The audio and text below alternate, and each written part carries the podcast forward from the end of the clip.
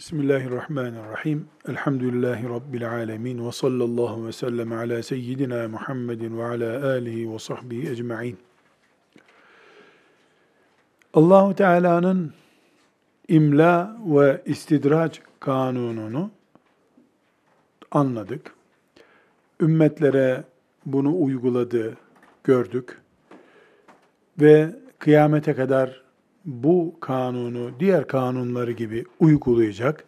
Çünkü Allah'ın mahlukatı üzerinde uyguladığı kanunlarda değişiklik olmaz diyor Kur'an-ı Kerim. Yani 50 sene önce ve 5000 sene önce yağmur yağmurdu. O kanunu koydu Allah, o öyledir. İnsanlarla ilgili koyduğu kanunlar da öyle. Değişmiyor. Sünnetullah deniyor bunun için. Şimdi bundan önceki sözlerimizin bir pratiğini konuşacağız. Lut aleyhisselam kavminden söz edeceğiz. Onlar da bizim gibi bir kavim olarak bu dünyada yaşadılar. Onların da peygamberlerine itirazları oldu, azgın kafirleri oldu. Pek çok hataları oldu ama bir hataları yoğun bir şekilde gündeme geldi. Erkek erkeğe ilişki hatasına düştüler. Bu toplumun içinde bir kenarda gizlice yapılmış yapılmış bir iş iken bunu kamuya mal ettiler. Kamusal bir yöresel gelenek haline geldi ayıp olmaktan veya kınanılacak bir iş olmaktan çıkardılar bunu. Lut aleyhisselam onlarla mücadele etti. Bir işe yaramadı. Hatta Lut aleyhisselamın onların gözünde daha fazla değer kaybetmesine de sebep oldu. İnatları arttı. Lut aleyhisselam İbrahim aleyhisselamın amcasının oğludur. Allahu Teala'nın Kur'an-ı Kerim'de zikrettiği peygamberlerden birisidir. Bugün istidracı ve imlayı Allahu Teala'nın nasıl uyguladığını bir örneği üzerinden göreceğiz. Ve bundan kendimize ders çıkaracağız. Bu dersi bugüne uyarlayacağız. Lut aleyhisselam üzerinden değil, onun kavminin hatası üzerinden değil, Allah'ın en çirkin hatayı bile nasıl bir süre yaptırttığını, sonra nasıl azap ettiğini ve nasıl bu kanunu, istidraç kanunu uyguladığını anlayalım diye. Çünkü Rabbimiz onların bu pozisyonunu ve sonra helak oluşlarını bir hikaye içinde anlatmıyor bize. İbret için anlatıyor. Aynı Allah bizim de Allah'ımızdır. Biz de bir peygamberin ümmetiyiz. Eğer yanlış iş yaparsak, bu yanlışta diretirsek varacağımız yer Lut aleyhisselamın kavminin vardığı yer olur diye anlamamız gerekiyor. Arkadaşlar Lut aleyhisselamın kavmi o çirkin işi uzun süre yaptılar.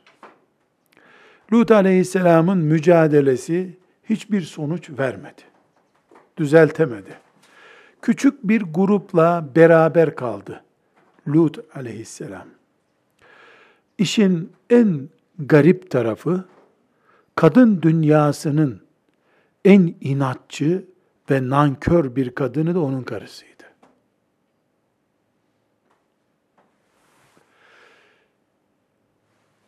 Bu Tahrim suresinde Allahu Teala iki peygamberin iki hanımını bize en kötü kötü kadın, kötü insan örneği olarak veriyor.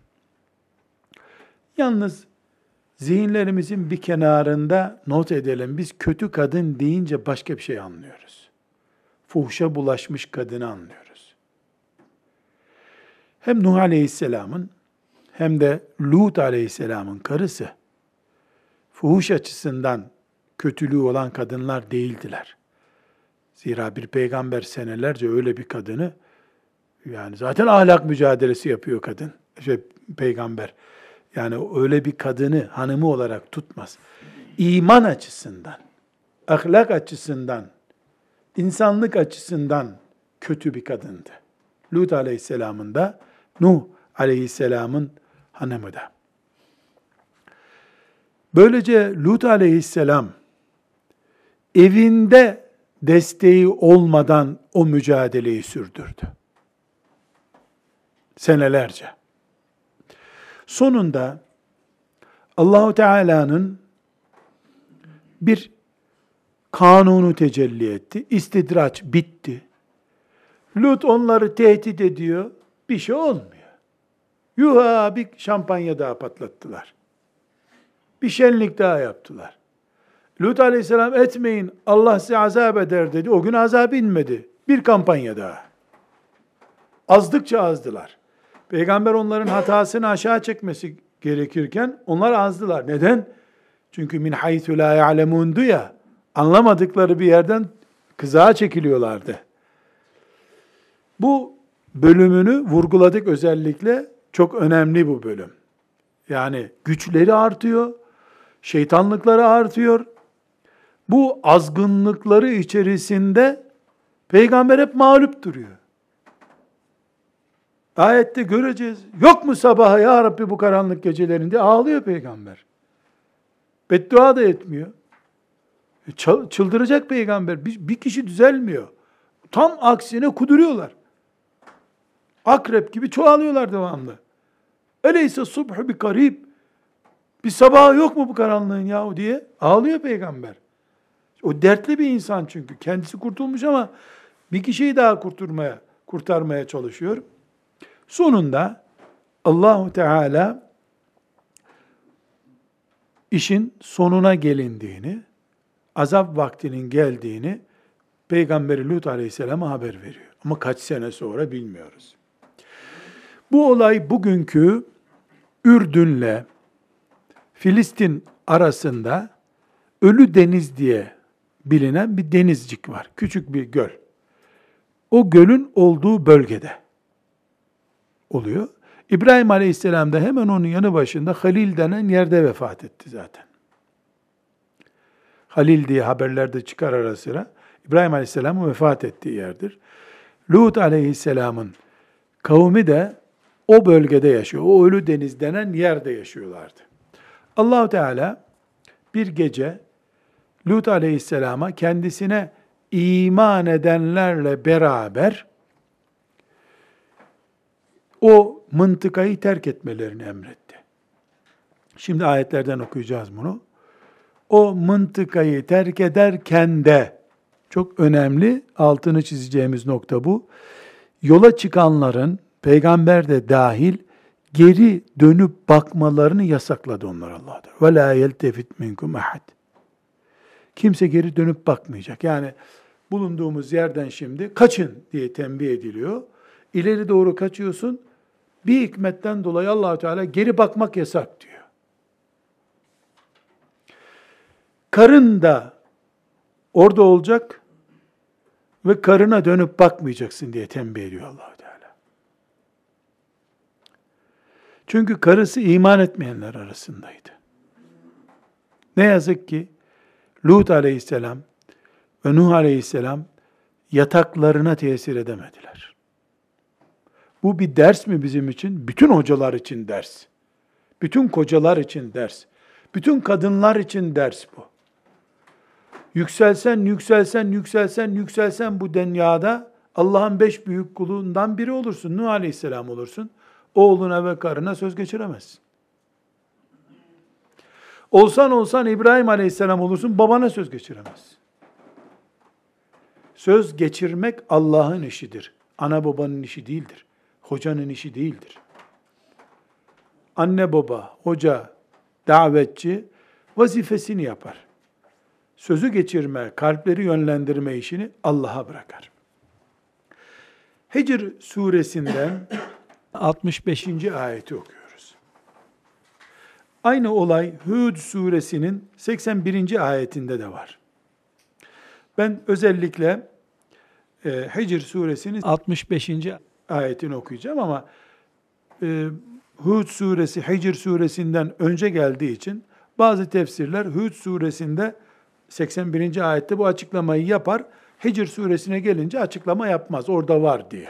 Bu sebeple Hicr suresi daha kolay anlaşılmaya müsait bir ayet olduğu için onu okuyacağım. allah Teala Lut aleyhisselama vahy ediyor. Esri bi ehlike bi kıt'in minel leyli ve tebi' edbârahum Gecenin bir vaktinde karanlık basınca ehlinle yani ailenle beraber çıkın. Bu Hicr suresinin ayeti. E, Hud suresinin ayetinde de hanımın seninle olmasın. Hanımın evde bırak. Zaten gelmez karısı. Öyle bir azap düşeceğine filan inanmıyor. Ve esir bi ehlike bi kıt'in minel. Gecenin bir bölümünden sonra yola çıkın ve tebi edbarahum. Dümdüz gidin. Ve la yeltefit minkum ahadun. Sizden kimse geri bakmasın. وَمْضُوا حَيْثُ تُؤْمَرُونَ Size emredilen yolu dümdüz gidin siz. Yolu dümdüz kullanın, geri dönmeyin. Buradaki geri dönmeyin kelimesi la yeltefit yani dönüp bakma fiili olarak kullanılmış. La yerci' yani dön manevra yap geri şeklinde kullanılmamış. Dolayısıyla la yeltefit minkum ahadun yani hicret ettiğiniz bu hicret tabi. Hicret ettiğiniz yere geri dönmeyin manasında değil. Boynunuzu çevirip geri bakmayın. Neden? İki şeyden dolayı. Bir, orada karınızı, çocuklarınızı bıraktınız. Bu size e bir yani acaba onları hala seviyor musunuz, gönlünüz onlarda mı diye bir merak uyandırır, iman zafiyetine uğrarsınız. İki, sizden sonra oraya gelecek azabı görürseniz dayanamazsınız, ölürsünüz korkudan. Çünkü Cebrail aleyhisselam o ölü deniz denen haritadan incelersiniz. Ölü deniz denen yeri kanatlarıyla kaldırdı. Hatta hadiste diyor ki gökteki melekler oradaki horozların bağırışmasını duydular diyor. Böyle 10 metre 20 metre kaldırmamış demek ki. Ne kadar, nasıl kalk? O kanat neydi? Kepçe kanadı mıydı? Binlerce dönüm araziyi nasıl kaldırdı? Allah bilir. Bu ayrıntıları bir gün öğreneceğiz ama bu dünyada değil. İnşallah Lut aleyhisselamın diyelim elini öpmek için ziyaretine gittiğimizde soracağız ona bunu. Buna iman ediyoruz elhamdülillah. O zamana kadar da bilmesek de olur zaten. Zaten allah Teala merak edip bakmayın diyor. Efendimiz sallallahu aleyhi ve sellem ne buyuruyor? Oralardan hızlı gidin bir yere giderken diyor. Hala lanet iniyor oraya diyor. Hala lanet iniyor diyor. Cebrail aleyhisselam kanatlarıyla kaldırdı ve bıraktı. Tekrar yere düştüler. Artık kaç bin metreden nasıl düştülerse, ne oldularsa helak olup gittiler. İmla etti Allah, süreyi uzattı. Akıllanmadılar. İstidracın sonucu olarak da azdılar. Sonra gökten aşağı düştüler. Bu Bugün arkadaşlar birinci derste de söyledim. Ne yazık ki bugün kanunla korunma altına aldı bu olay. Avrupa'da kanunla korunma altında. Korkarım ve Allah'tan haya ederek de söylerim ki belki memleketimizde de yakında korunma altına alınabilirler. Hak, hukuk, hürriyet var çünkü herkese. Şibhen bir korunma altındadırlar şu anda ama yani İnşallah biz görmeyiz bu dünyada böyle bir şey. O zaman çünkü Cebrail'in kanatlarına konmak durumuna geldik demektir. İstidracın da sonu geldi denmektir. İngiltere'de, Hollanda'da böyle bir şey olması kıyamet alameti ama bizde kıyamet alameti bile değil. Bizim topraklarımızda nasıl olur böyle bir şey? Burada çok önemli bir ayrıntı Hicr suresinin 85. ayetinde "Vamdu haythu tu'marun" Size gösterilen yola gidin siz. Bu ifade üzerinde tefekkür ederken bu dersin adını koydum. Yürü ve geri dönme. Biz ümmet olarak bu istidraç sezonunu yaşarken geri bakma hakkına sahip değiliz. Vamdu haysu tu'marun. Emredilen tarafa doğru yürüyeceksin sen. Nedir o? Allah'ın şeriatının hakim olduğu bir dünya için yürümek. Neslimizi Müslüman olarak yetiştirmek. Kur'an-ı Azimüşşan'ı hakim güç haline getirmek. Bunu yaparken filanca vakıf kapanmış, filanca ihtilal olmuş, filanca işgal olmuş, filanca idam olmuş, filanca zam gelmiş, filanca indirim olmuş. Bunlara dönüp bakanlar Lut aleyhisselamın peşinden gidemezler. وَاتَّبِعْ اَدْبَارَهُمْ olamaz. Peşinden gidemez onlar. Peygambere ayak bağı olurlar. Eğer, eğer Allah ondan razı olsun. Ebu Bekir radıyallahu anh Peygamber sallallahu aleyhi ve sellemin vefat ettiği gün yarım saat oturup ağlamaya vakit ayırsaydı bugün İslam bulamazdık biz. Birbirini parçalardı insanlar o gün. Henüz yeni Müslüman olmuş Araplar dağıtacak yer arıyorlardı. Ebu Bekir'in o gün Allah ondan razı olsun hiçbir şey olmamış gibi öldüyse Muhammed Rabbi hayyu ve kayyumdur deyip yola devam etmesi kıyamete kadar Ebu Bekir olmasını sağladı. O riskli günde Ebu Bekir farklı oldu. Radıyallahu anh. Bu çok önemli. Peygamber öldüğü gün bile geri bakmak yok bizde. Peygamber öldüğü gün bile. Kaldı ki bir Müslüman olarak yani biz bugün vefatını düşününce Efendimizin oturup ağlayasımız geliyor. Ne doğumuna takılıp kaldılar ne ölümüne takılıp kaldılar. Dininden ve şeriatından da hiç taviz vermediler. Şimdi şeriatı yok, doğumu mübarek. Bir çelişki bu.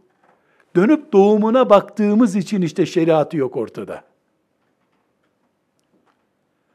Halbuki Resulullah sallallahu aleyhi ve sellem şeriatı için bizim peygamberimizdir. Geri dönüş riskli bir şey. Geri dönüşten önce geri bakmak bile risktir. Biz mesela belli basit bir değerlendirme dışında 50 sene önceki Müslümanların incelemesini bile yapmamız doğru değil. Biz bugünün Müslümanlarıyız. Biz bugün akidemizi, şeriatımızı korumak, devletimizi şeriatlaştırmak zorundayız bugün.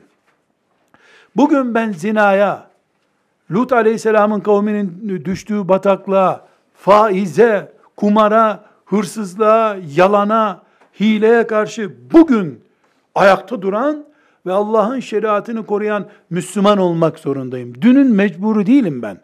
Düne mahkum değilim. Dün yaşayanlar dünün imtihanını verdiler, gittiler. Ne güzellikleri ne de çirkinlikleri benim için bağlayıcı değil artık. Dönüp seyredemem bile onları. Filmleriyle bile uğraşmaya vaktim olmamalı benim. Vamdu haysu tu'merun. Yola koyulun, hedefinize doğru yürüyün. Bunu aile reisi olarak biz evlendiğimiz gün Allah için, şeriatına nesil yetiştirmek için evlendik dediğimiz gün verdiğimiz karardı bu. Yürüyeceğimiz yol Allah'ın şeriatının yoludur. Filancanın düğünü olmuş, filancanın sünneti olmuş, filancaların toplantısı varmış, filancalar iftar vermiş. Bunlara vakit ayırdığımız zaman, o ne dedi, bu ne dedi, teyzen kime ne dedi, teyzenin kocası ne dedi, teyzenin görümcesi ne dedi diye vakit ayırdığımız zaman aile içi konularda filan vakıf şu noktaya gelmiş, filan vakfı şu kararı vermiş, hükümet şöyle yapmış, hükümet dışı güçler böyle yapmış. Bu olaylara takıldığımız zaman وَمْضُوا حَيْثُ تُؤْمَرُونَ düzeyinde olamayız. Rabbimizin emrettiği güzergahta yol alamayız. Kendimize zarar veririz. Şeriatımızı parçalarız içimizde, iç bünyemizde. Şeriat ebedi kıyamete kadar kalacak. Kimse şeriatımıza bir zarar verecek hali yok. Ama unutmuyoruz.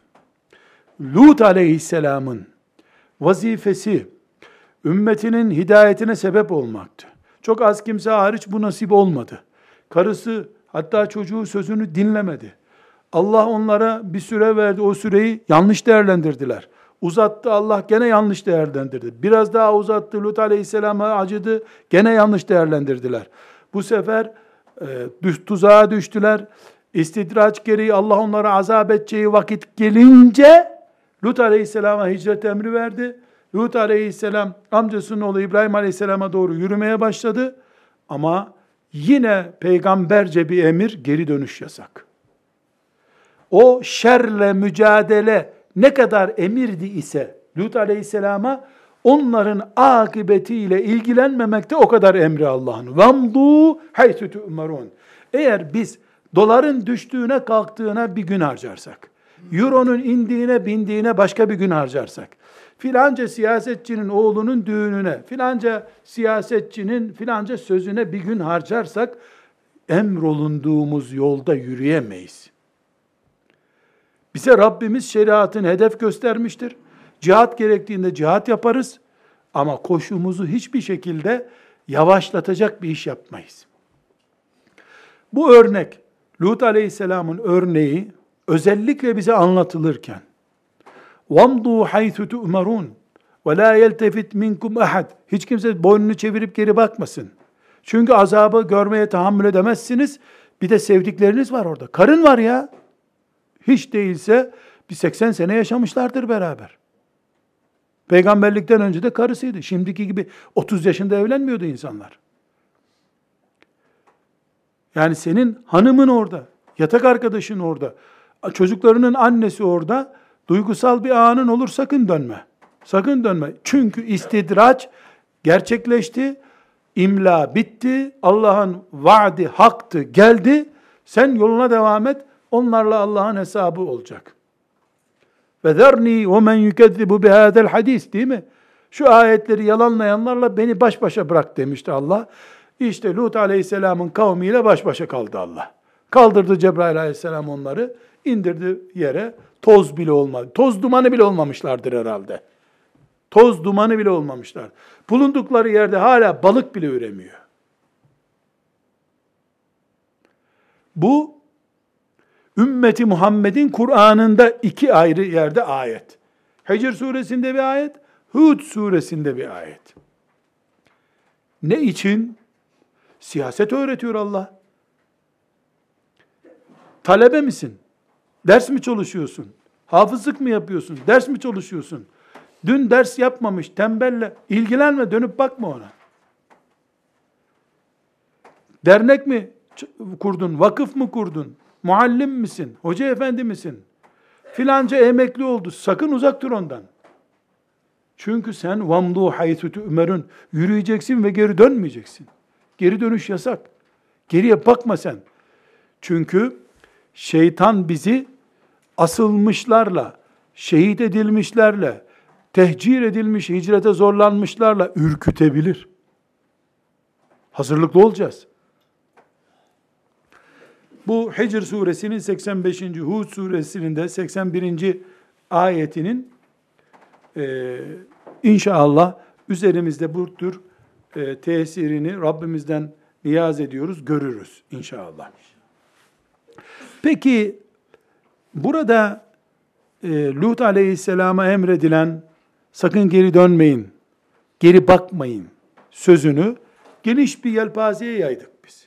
Başını çevirip dönmek bu anlamda olduğu gibi, onun ideolojisiyle ilgilenmek de bu anlamda, servetiyle ilgilenmek de bu anlamda, batıl e, projesi olanların projeleriyle ilgilenmek de iltifattır. Ona iltifat ediyorsun. Demokrasinin İslam'a benzer yönlerini araştırıyorsun. Veya işte filanca alkolün sakıncasız bölümlerini araştırıyor. İltifat bunlar hep. Dönüp bakıyorsun. Allah sana alkol haramdır dedi.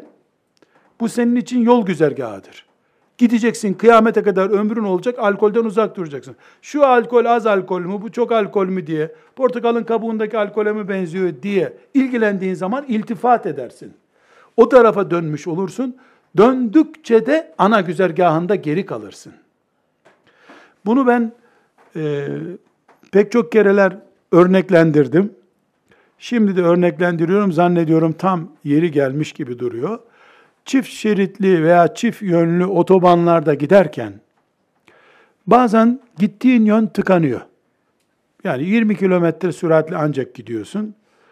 10 dakika, 15 dakika öyle sürüyor. Düşünüyor ki insan bir kaza oldu önümüzde herhalde.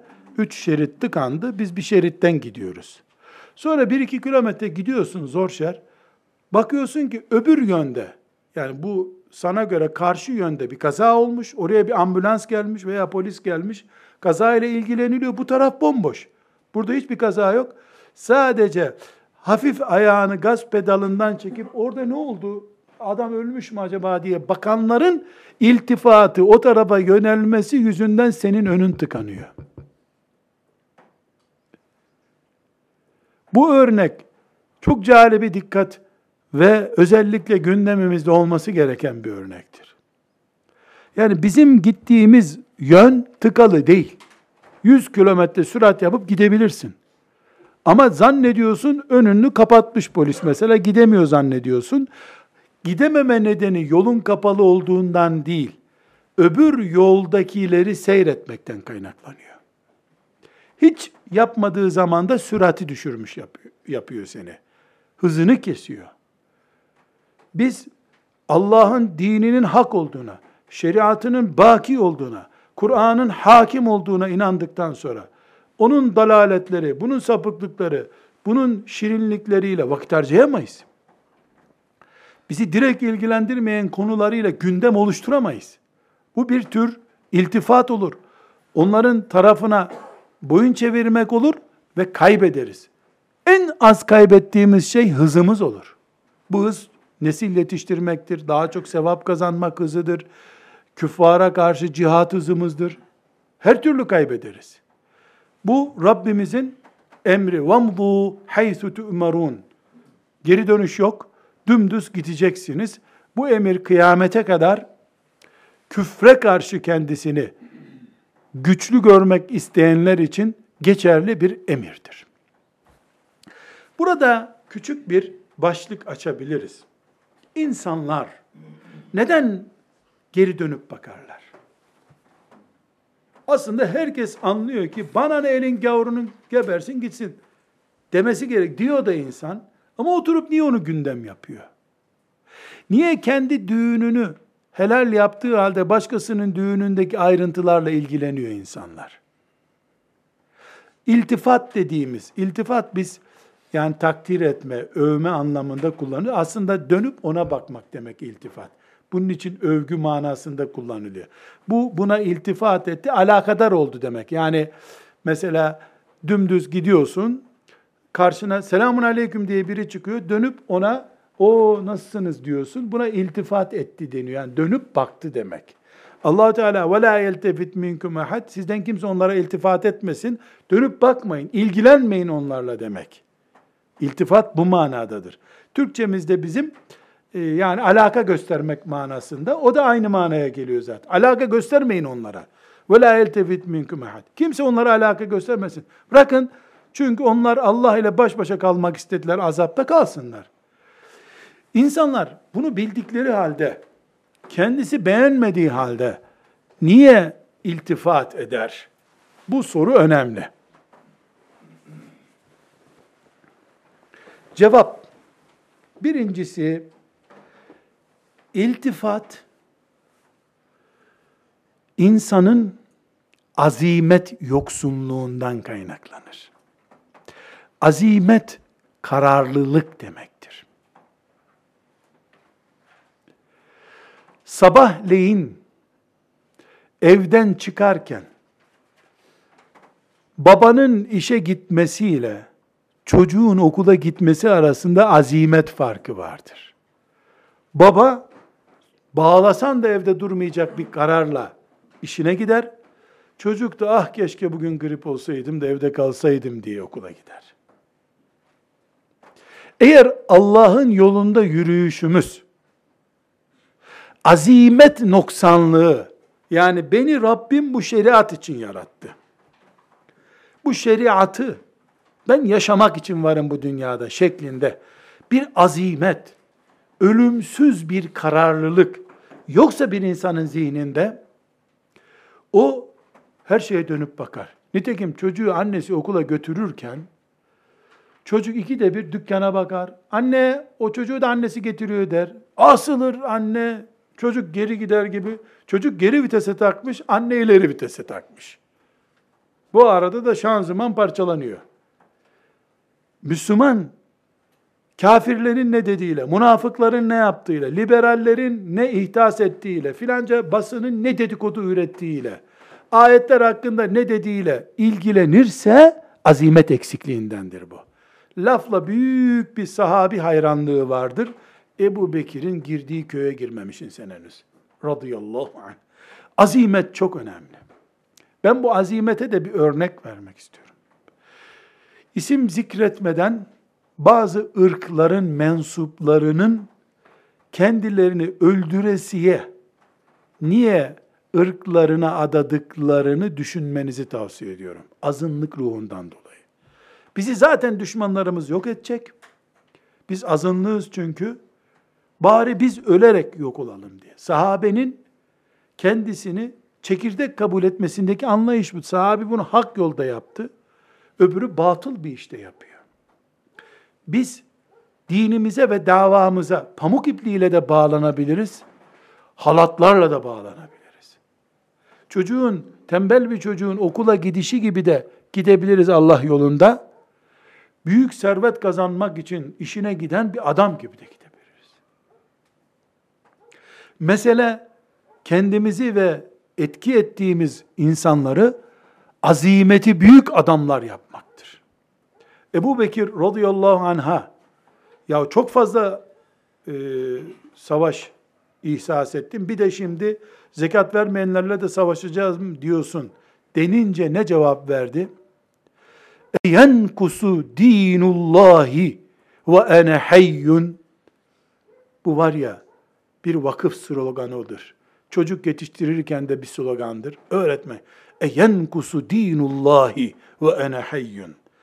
Ben hayattayken Allah'ın dininden bir şey eksilebilir mi demiş. Bir kişisin sen ya. Bir kişi ama azimetine bak, kainata meydan okumaya hazır.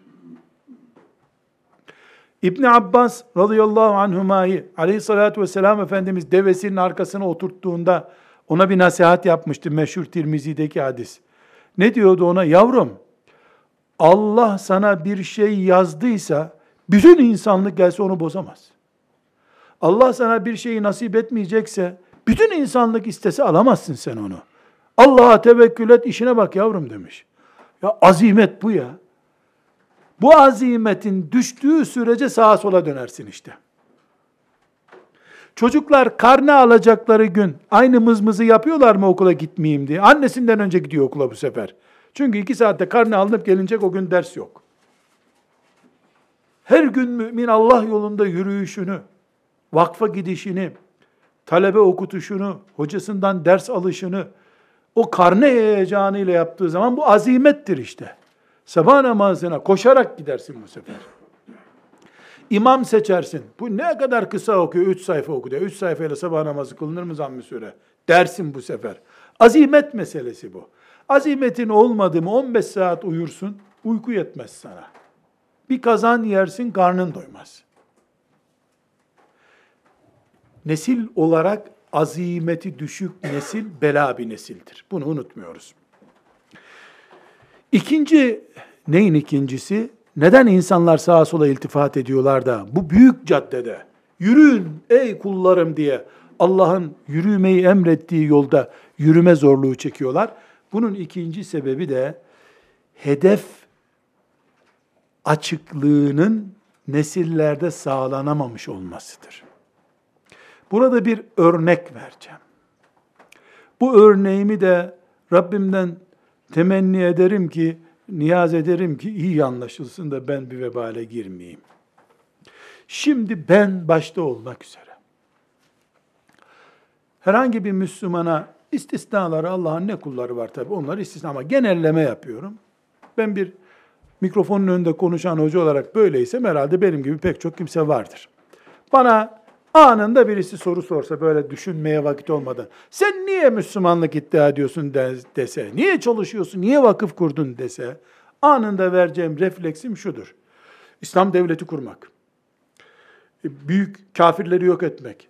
Hiçbir küfür, şer odağını bırakmamak. İçkiyi kaldırmak, faizi kaldırmak sayarım böyle.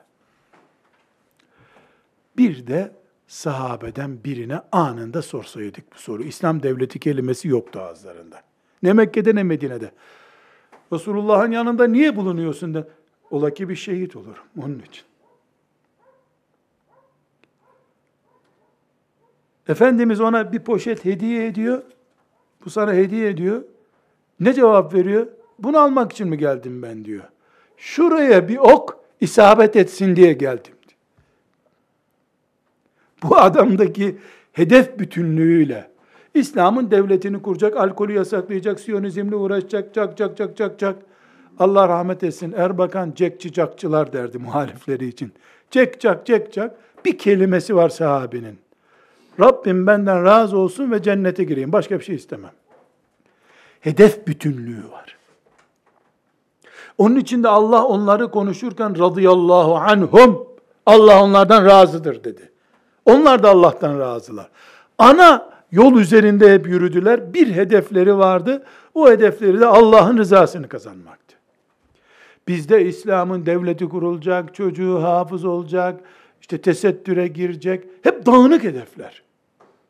Tamam bunlar yanlış şeyler değil. Ama bu kadar dağınık hedefin ortasından bir Müslümanı alıp da cihada götüremiyorsun işte. Oraya bakıyor, buraya bakıyor. O arada okulun zili çalıyor, çocuk geç kaldı. Amr ibn Cemuh radıyallahu anh Efendimiz sallallahu aleyhi ve sellemi Uhud'da dinlerken hurma yiyordu. Hatırlıyorsunuz o sahneyi değil mi? Hurma yiyor, mola verilmiş. Efendimiz de sahabeye diyor ki, cenneti şu dağın eteğinde görüyorum diyor. Yani buradaki meydanda e, ölen şehit olacak. Bunu açık söylüyor Efendimiz. Hurma yiyor. Hurmada herhalde beş kilo hurma yoktu. Beş tane bilemedin on tane hurma vardı. Bir baktı hurmasına madem cennet burada bunları yiyecek kadar niye oyalanayım ki ben dedi. Attı hurmayı gitti. Hedef bir tane çünkü. Allah'ı kazanmak. İslam devleti kurmak. Çocuk e, yetiştirecek de evlenip şimdi evlenip çocuk yetiştirdik o çocuğu hafız yapacak kız ise tesettür olacak ondan sonra o çocuğu e, alim yapacak gönderecek Allah 80 senelik hedefler. Sahabeden birine mesela e, Ömer radıyallahu anha bu yaşta evliliği ne yapacaksın dendiğinde ne diyor? Olur ki bir çocuğum daha olur. Allah'a bir kere daha secde edilmesini sağlarım yeryüzünde diyor. Hedef büyük. Bir tane hedefi var. Allah'ı kazanmak. Küçük isimlerle değil, ana isimle meşgul. Ana isimle meşgul. Biz mesela mal konusunda inşallah çok para kazanacağız. Helalinden kazanacağız. Zekat vereceğiz, sadaka vereceğiz. Annemize, babamıza bakacağız. Şimdi açıklıyorum ben niye parayı sevdiğimi. Bunların hepsi doğru ama. Peki sahabe ne diyordu? Çok param olsa da onları hep Allah'a versen. Bir kelime. Dolayısıyla projeyle meşgul olmaya vakti yok. Ayrıntılarına girme. Hep anayasa üzerinden yürümüşler. Hiç kanun maddelerine girmemişler dini hayat gibi görmüşler. Nefesini tıkattın mı öldüğün gibi Allah'ın bir emrini tıkattın mı ben yokum öldüm diyor. Bu çok farklılık bir problem. Aslında yanlış değil. Ama dikkat edin 200 sene önce bizimki kadar da sayılmıyordu bu kalemler. Dünyada Peygamber aleyhisselamdan uzaklaşıldıkça, ashab-ı kiramın o heyecan seviyesinden uzaklaştıkça biz hedef sayımız artıyor. Demek ki 100 sene sonra gelen nesiller daha yeni yeni hedefler. Mesela dijital dünyada Allah'ı zikrettirmek. O zamanki hedef o olacak şimdi. Her bir sürü hedef çıkıyor. Bunlar doğru olabilir ama hız kesiyor. Yine şoför trafik kurallarından örnek verelim. Mesela arabaların e, dikizleme aynaları, aynaları böyle geniş yapılsa da güzel arkayı seyretsek niye yapmıyorlar? Küçücük bir ayna yapıyorlar. O da eğri büğrü bir şey. Çünkü geniş ayna, düz ayna rüzgarın hızını kesmesini sağlar arabada. Bir 10 santimetre kare bir ayna ama onu da böyle burunlu murunlu yapıyorlar hız kesmesin. arabanın dışına konan bütün dekorlar gerekli de olsa hız kesici şeyler. Hız kesiyor. Hatta uçak ineceği zaman uçağın yüzde biri kadar bile olmayan küçücük bir kanadın arkasında böyle bir kol gibi bir şeyi kaldırıyor pilot. Hızını kesiyor uçağın. Demek ki en küçük şey bile hız kesiyor. Gerekli mi? Gerekli tabii ama hız kesiyor. Bu sebeple vahdet sağlanmalı. Müslümanlar arasında mı? Yok canım o sonraki iş. Hedef vahdeti sağlanmalı. Allah'ı istiyoruz kardeşim. Selamun aleyküm. Başka bir şey yok. Allah'ı ve cennetini istiyorum. Rızasını istiyorum. Çocuğa biz işte cennete gireceğiz de annenle orada olacağız da annen gece bize omlet yapacak cennette. Bunu 3 yaşında çocuğa anlatabilirsin iman etmesi için. Büyükler olarak hala biz omlet yiyeceğiz cennette de işte orada hem e, cennet ırmaklarından çay yapacağız da çok faydalı olacak o çay. Böyle mi ikna olacağız birbirimize? Bir tür bu tür ayrıntılar tuzağımız oluyor. Gerekli gereksizliği açısından söylemiyorum. Sahabe bunları bilmiyor muydu? Biliyordu. Ama refleksinde bunlar yoktu. Çünkü bu tali konulardı bunlar onun için. Bir başka boyutu, üçüncü mesele neden sağa sola iltifat ediyoruz sorusunun cevabı, her insan nefis taşıyor. Nefsin etkisinde olduğumuzu inkar edemeyiz. Nefse karşı da cihad edeceğiz. Siyasi baskılar elbette var. Yani ümmeti Muhammed Resulullah sallallahu aleyhi ve sellemin e, peygamberliğini ilan ettiği günden beri siyasi baskı görüyor. Bu baskı müşriklerin Mekke'deki uygulaması gibi oldu. Medine'de bütün kafirler birleşip Hendek gazvesine geldikleri gibi oldu. Yani türlü türlü oluyor. Dış siyasi baskılar çok böyle sağa sola yönelmeyi getirebilir beraberinde getiriyor da nitekim. Bu dış baskılara karşı zaten cihad ediyoruz biz ve hazırlıklı olmalıyız. Medya türüyle geldiğinde, askeriyle geldiğinde, siyasetiyle geldiğinde, ekonomik baskılarıyla geldiğinde hazır olacaksın. Sen müminsin. Ashab-ı kiramı Medine'de kuşattıklarında müminler ne dediler? Hâdâ mâ vaadena Allahu ve Resûluh. Zaten Allah ve peygamberi bize demişti kafirler sizi basacak diye. Bir yanlışlık yok bu işte. Münafıklar ne dediler? O Muhammed bize mutluluklar vaat ediyordu. Ne oldu dediler. Sallallahu aleyhi ve sellem. Aynen böyle dediler. Muhammed'e bak ya Kisra'nın sarayını buraya getireceğim diyor. Kendisi aç şimdi. Dediler Hendek gazvesinde. Müminler minel müminine ricalun sadaku ma ahadullah aleyh. Müminler o Allah'a verdikleri sözde delikanlıca duran müminler diyor Allahu Teala. Onlar ne dediler? Hâzâ mâ Allah ve Resulü. Bize Allah ve peygamberi demişti. Bir aldanma ve aldatma yok bu işte.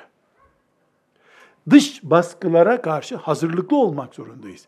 Bunun için kafirler cihat kelimesinin kullanılmamasını istiyorlar. Çünkü cihat kelimesi kullanıldıkça ciddi bir şekilde e, dış dünyaya hazırlıklı oluyorsun. Cihadı unuttun mu da kazana bir ülke öbür ülkeyi işgal etmiş, petrol yüzünden işgal etmiş gibi oluyor. Ne petrolü, ne boru, ne gazı. Adam senin imanını işgal etmek istiyor. Bu bir cihat mefhumunun canlı tutulmasıyla ancak mümkün olur. Bir başka iltifat neden yapılıyor e, sorumuza beş cevap vereceğiz. Beşincisi, kitlesel baskıdan kurtulmak da çok zor. Herkes düğününü karma yapıyor. E sen uzaydan mı düştün? Sen düğününü niye karma yapmıyorsun? Dedirtiyor şeytan. Herkes Ramazan'da iftar veriyor. Sen niye ailece oturdun ki? Sen de iftar versene. Orucunun bereketi gitsin. Di diyor. Yani ben böyle çok çarpıcı, kolay anlaşılır örnekler veriyorum ama çocuğu okula verirken bu toplum baskısı var. Hanımların kılık kıyafetini giymesinde bu toplum baskısı var. Erkek mesela yüzde yüz şeriat ehlidir. Yüzde yüz sünnete düşkündür. Sakal bırakayım diyor. Fakat gene böyle bir makineyle kırpıyor biraz. Küçücük böyle işte biraz sakallı gibi ya bırak şunu e, toplum baskısı var. Hocaya benziyorsun. Takke tak. Ya bu takke farz değil ama gavurlar bundan hoşlanmadığına göre hepimizin çift takke takması lazım. Madem kafirler hoşlanmıyor takkeli Müslümandan, bir takke, onun üstüne bir takke, onun üstüne bir takke. Böyle kalın takkeler giymek lazım. Düşünüyorum ben mesela. O yüzden cebimde takke gezdiriyorum, arabamda takke gezdiriyorum, masamın çekmecesinde takkem var, çantamda takkem var. Olur ki bir yerde bir tanesi yanımda olmaz. Namaza, namazın kabulü açısından etkisi yok takkenin. Ama gavurlar e, takkesiz Müslümanı daha modern, daha beyefendi görüyorlarsa ben takke takıyorum. Takkesiz bulunmamak istiyorum. Kafamıza koyduğumuz örtünün adını kastediyorum. Kadının başörtüsü kadar setir avret konusu değil bu. Ama ümmeti Muhammed'de bir sembol bu. Madem sembol, bu sembolü biz ihya edelim diyoruz. Bu toplum baskısı kafirlerden olması gerekmiyor. Bid'at kültürlü Müslümanların da birleşiminden bir toplum baskısı uyar. Çocuğunun eğitimi için onun medresede okuması için 20 lira bulamayan biri 2000 liraya düğün masrafı yapıyordur. Sen yapmayınca da senin çocuğun beni niye sünneti böyle abuk subuk yaptırıyorsunuz diye itiraz edeceği için sen de o masrafı yapıyorsun. Müslümanlar e, evini dizerken, medreselerini dizerken, vakıf çalışması yaparken kendi dindaşlarının da kültürel baskısı altında kalıyor olabilir. Bid'atlerin revaç bulması bir baskı çeşididir modernist anlayışla yani akidevi manada demiyorum. Akidevi modernlik İslam'ın dışına taşar. Yani normal günlük yaşayışta modern bir anlayışla yaşamak, şehirlerde yaşamak bir baskı çeşididir. Toplum baskısıdır. Yani Müslüman olarak eskiden köye gidip köyde huzurla yaşamak lazım denirdi. Köyde kalmadı televizyon, internet yaygınlaştıktan sonra köyler şehirlerle aynı şimdi. Yani Müslüman mesela daracık bir pantolon giymek zorunda hissediyor kendisi. Neden? Şalvar giysen, şalvara benzer bir şey giysen, yani işten de atılabilirsin. Bu necisin, ne arıyorsun sen diye. Yani mesela en basit örnekten havaalanlarına girerken e, güvenlik araması yapıldığında tesettürlü kadınları özellikle kabine alıyorlar. Yani bu toplumsal bir baskı çünkü böyle kadınlarda gizli bomba olabilir. Kaç yerden geçersen geç gizli kabine alıp orada bir daha inceliyor seni. Yani onu kınama manasında bunu söylemiyorum. Ama bu bir algı çeşidi işte. Toplum böyle bir algı oluşturuyor. Yani sen sakalın çok uzunsa tesbih çekersin. Başka bir şey yapmazsın. Ya sakalla tesbihin ne alaka? Her Müslüman tesbih çekiyor olması lazım. Her Müslümanın sakalının uzun olması lazım. Mazereti olduğu için, memur olduğu için vesaire bir sebeple öbürünün sakalı uzamamıştır. Uzatamamıştır. Yani toplumun Müslüman da olsa bir baskı yapma türü vardır.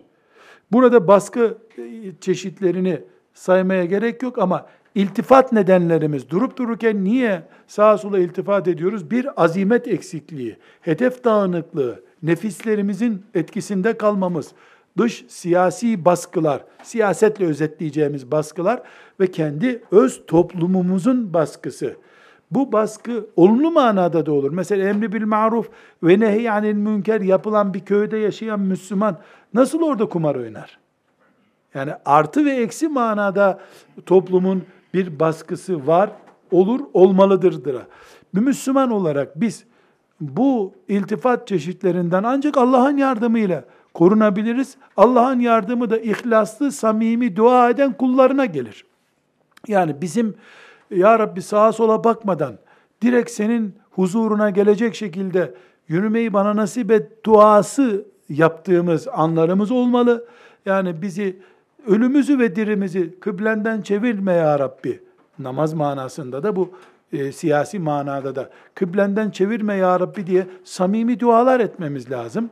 Böyle bir kardeş ortamında yaşıyor olmamız lazım. Birbirimizi kardeşler olarak ikaz etmeyi beceriyor olmamız lazım. Her ailede bu olmalı. Mesela bir erkek hanımı bir gün ya otur sana bir şey söyleyeceğim. Sen son zamanlarda namazı hızlı kılmaya başladın. Bana da kötü örnek oluyorsun, çocuklara da kötü örnek oluyorsun. Namazı biraz daha ağır kıl dediğinde gayet samimi söylüyorum. Eğer kadın bunu kızdırayım da boşasın beni diye yapmadıysa, samimi ise bu teklifinde, onu bir kuyumcuya götürüp imkanı ne kadarsa o erkeğin omuzuna kadar bilezik hediye etmesi lazım ona. Ya Allah senden razı olsun ya. Bu ne kadın ya Rabbi? Saliha denen kadın bu işte. Niye? Ayakta tutuyor, şeriatı ayakta tutuyor. Ee, böylece beni ayakta tutuyor, ben çevremi ayakta tutuyorum. Bir günde kocası ona, kadın sen böyle çok güzelsin ama e, yani komşu kadınları ziyarete geldiğinde falan hoşuma gitmiyor senin kıyafetin. Niye biraz daha eski elbiselerini, dar elbiselerini giyiyorsun? Tam aksine olması lazım. Biz şeriat ehli bir aileyiz. Bizim hani böyle biraz daha, o gün biraz daha bol giyinmemiz lazım. Doğru söylüyorsun efendi, dikkatimden kaçtı. Ya o onu kuyumcuya götüremez ama o da ona bir yemek, pasta işte bir şey yapması lazım. Yani ailede böyle bir uygulama. Vakıfta bir istişare meclisi kurup biz bu vakıfta şu gün başladık, şu noktaya geldik. Biz Allah'tan korkmak için bu işi yaptık. Ulan Allah'tan daha fazla e, yani kaçtığımız bir noktaya gelmiş olduk. Diyen bir arkadaş ayağa kaldırıp başkan bir dakika kardeşim kalk bakayım ayağa dediğinde o da herhalde beni yönetim yönetimden kovuyor. Zannetti gidip onu güzel öpüp okşayıp Allah senden razı olsun. Baş danışmanım sensin bundan sonra demeli. Yani istişareyle, emri bil maruf ve nehy anil münkerle, ıslah yaparak birbirimizi ayakta tutabiliriz. Eğer birbirimizle birleşip tek bir ümmet olma şuurunu bu hızlı bir şekilde bu otoyolumuzda yürümeye yardımcı yapamazsak şeytan bizi dağıtmayı becerir. Mesela bir teklif için söylüyorum. Çocuk eğitiminde veya vakıf çalışmaları planlamasında oturup veya siyasi çalışma yapan kardeşlerimizde oturup bu yaptığımız filanca iş bir hedef dağınıklığına neden oluyor mu acaba diye düşünmeleri gerekir. Tamam iyi bir iş yapıyoruz biz. Mesela buna bir örnek vereceğim kanaatime göre. Yabancı dil öğrenmeli Müslümanlar. İngilizcesinden, Almancasından, Rusçasından, hatta İbranicesinden. Dil, kim bir dili öğrenirse o dilin sahiplerinden güvende olur diyor Efendimiz sallallahu aleyhi ve sellem. Dil güçlü bir şey. Fakat bu medyaya hakim olamadığımız, dünya konjöktüründe hiç durumunda olduğumuz bir ortamda, bir çocuğun, bir gencin dil öğrenmek için İsrail'e gitmesi, Londra'da 6 ay kalması bir hedef dağınıklığı getirir mi beraberinde diye de tefekkür etmek lazım. Evet, bunun artısı olacak. Bu dili öğrenmenin getirisi olacak muhakkak. Ama bu beraberinde bir hedef dağınıklığı da getirebilir. Çünkü dil öğrenmek de yeni bir hedef ve ana hedefimiz değil bizim. Cihat olabilir, cihadın içinde bir kalem olabilir. Dil kabiliyeti, 6 ayda İngiltere'ye gidip e, işte filan TOEFL bilmem ne seviyesine göre İngilizce öğrenip gelen genç var. 6 sene durup oradaki bir arkadaşına e, bir dilekçe yazdırıp gelen arkadaş, insan var. Herkes dil kabiliyeti olan birileri değil ki. Yani dil kabiliyeti açısından yüzde yüz başarılı olan olur, yüzde on başarılı olan olur. Biz herkes dil öğrenecek, böylece İslam'a hizmet edeceğiz dediğimiz zaman hedef dağıtırız. Plansız, projesiz bu yola çıkmış oluruz. Bu hedef dağınıklığı da niyetlerimizin iyi olmasına rağmen sonuçların iyi olmamasını beraberinde getirir. Tekrar özetliyorum. Lut aleyhisselamı ve kavmini Allahu Teala önümüze örnek olarak koydu. وَضَرَبَ اللّٰهُ مَثَلًا لِلَّذ۪ينَ كَفَرُوا امْرَأَةَ نُوحٍ وَامْرَأَةَ لُوطٍ Ayet çok açık. Lut'un ve Nuh'un karısı kafirler için örnek kalıptır. Ey müminler! Dinleyin. allah Teala buyuruyor. Dolayısıyla Lut aleyhisselamın kıssası veya herhangi bir kıssa, Yusuf aleyhisselam kıssası, hikayelerden bir hikaye değil haşa. Ayetlerden bir ayettir. İman ettiğimiz şeylerden bir iman maddesidir. Mümin olarak böyle bakacağız. Peki Lut aleyhisselamı böyle anlattı Allah. Ne anladık bundan? Onlar büyük bir çılgınlık yaptılar. Kötü bir iş yaptılar. Allah onlara büyük bir uzatma verdi, imla yaptı. Onlar bunu anlamadılar.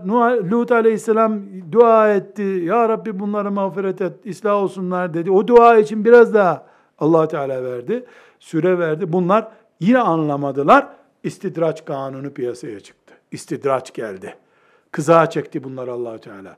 Lut aleyhisselam üzülüyor, bunlar şımarıyor. Üzülüyor, şımarıyor. Üzülüyor, şımarıyor. Bunlar da gördün mü Lut da kökten azap düşürecekti bize. Kendisi yiyecek ekmek bulamıyor noktasına getirdiler. Saati gelince çıkın buradan Allah buyurdu. Çıkın buradan. Ve geri dönmeyin sakın. Dönüp de bakmayın. Sevdiklerinize acırsınız. Bu sefer iman tehlikeye girer. Onların başına gelen belayı görürsünüz, kalpten gidersiniz. Ölür kalırsınız. Uzaklaşın, geri de dönmeyin buyurdu. Biz bunu kendimize slogan çıkardık. Bu korkunç rezaletler işlenen dünyada, binbir melanetin icra edildiği bu dünyada, Allah'a giden yolumuzda dimdik devam ederiz, dost doğru devam ederiz ve hiçbir şekilde ne oluyor geride diye bakmayız bile. Çünkü bakınca, biz bakınca çocuğumuz onların çocuğunu taklit edebiliyor. Biz bakınca arabamızı onların kullandığı gibi kullanabiliyoruz. Evimizin boyasını bile benim hoşuma gitmediği halde o renk sırf toplum baskısı, toplum hep bu rengi bu sene kullanıyor diye benim uyuz olduğum tabiri caizse bir rengi bile evime boyuyorum. Niye? E bu, bu sene herkes böyle boyadı. Nal buradan boya almaya gittiğinde abi hep bunu alıyorlar bu sene deyince sen öbür sevdiğin rengi bile alamıyorsun. Toplumun sana baskısı var. Ben Resulullah sallallahu aleyhi ve sellemin sünnetine uymak için böyle yapıyorum diyemiyorsun. Bid'ate uyan biri haykırarak onu söylüyor. Bid'atlerin altında peygamberin sünneti ve mübarek bedeni şerifi ezilip gidiyor. Hatta ve hatta sen bid'atlere sempatiyle bakmadın diye casus olarak bile anılabiliyorsun toplumda. Bütün bunlara karşı Allahu Teala'nın yardımına sığınarak, rahmetine sığınarak yolumuza devam ediyoruz. Kimse kalmazsa ben, eşim kalırım. Çocuğumuz da gelirse ne ala birbirimize destek oluruz. Yok çocuk da gelmedi, tek kaldım. Tek kalan peygamber de var bu dünyada. Velhamdülillahi Rabbil alemin.